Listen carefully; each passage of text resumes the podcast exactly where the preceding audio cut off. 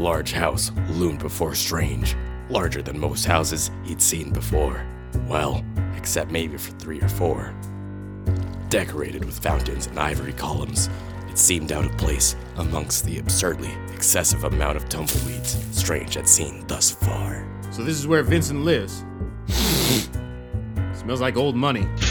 Pretty posh for someone who's been beaten down by robots. Justice told Strange on the ride that since they acted out of the authority of the sheriff's office, they could enter any house, anytime. Well, at least he thought she said that. Strange, why? I got the keys. Besides, The door's been kicked, there's no one kicking it. The interior of the mansion was somehow even more lush than the outside.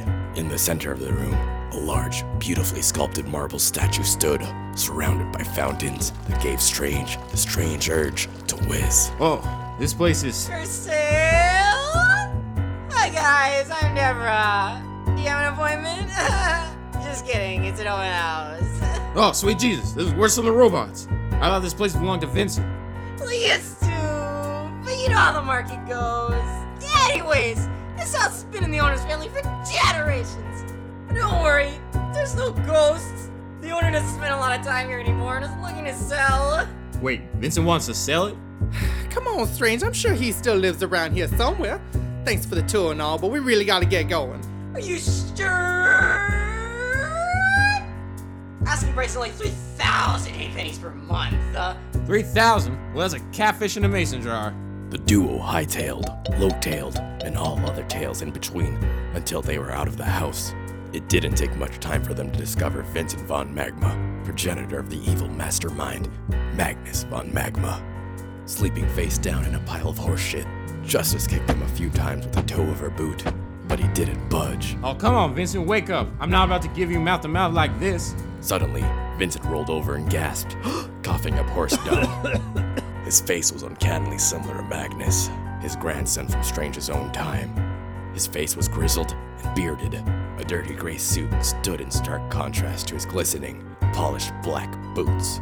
Strange felt all his old resentments bubble up, and his anger flared. Hello there, stranger. It's nice to see such a friendly looking face in these troubled times. Strange was instantly won over. Oh, it's all coming back to me now.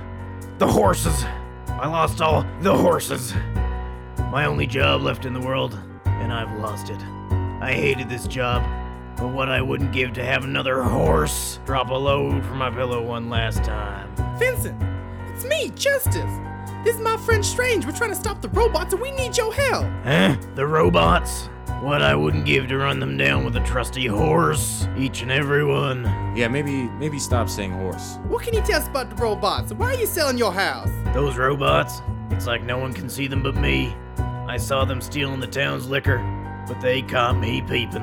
I got away, but ever since then, anytime I try to get a wink of shut eye, they beep and boop until I come outside. They made me sleep in horse dung. Have you ever slept in horse dung? It's awful, but has a nice consistency. The consistency is best when we feed them buckwheat. Feels like a hundred bucks. Anyways, I figured two birds, one bullet, so I took a job as a stable boy. World's greatest stable boy, in fact. You're the world's greatest stable boy, then where are all the horses? Uh, there's an abandoned mine shaft running underneath the factory. I can lead you to it, and with your help, we can sabotage the factory from below. I would have done it myself, but you know how it is. I'm tired from work. I sit in a pile of horse shit. My puppies start barking, but Papa Puppy can't walk no more. Plus, it's kinda super dangerous. We got your back, Vincent. You can ride with me. Now show us where that mine shaft is.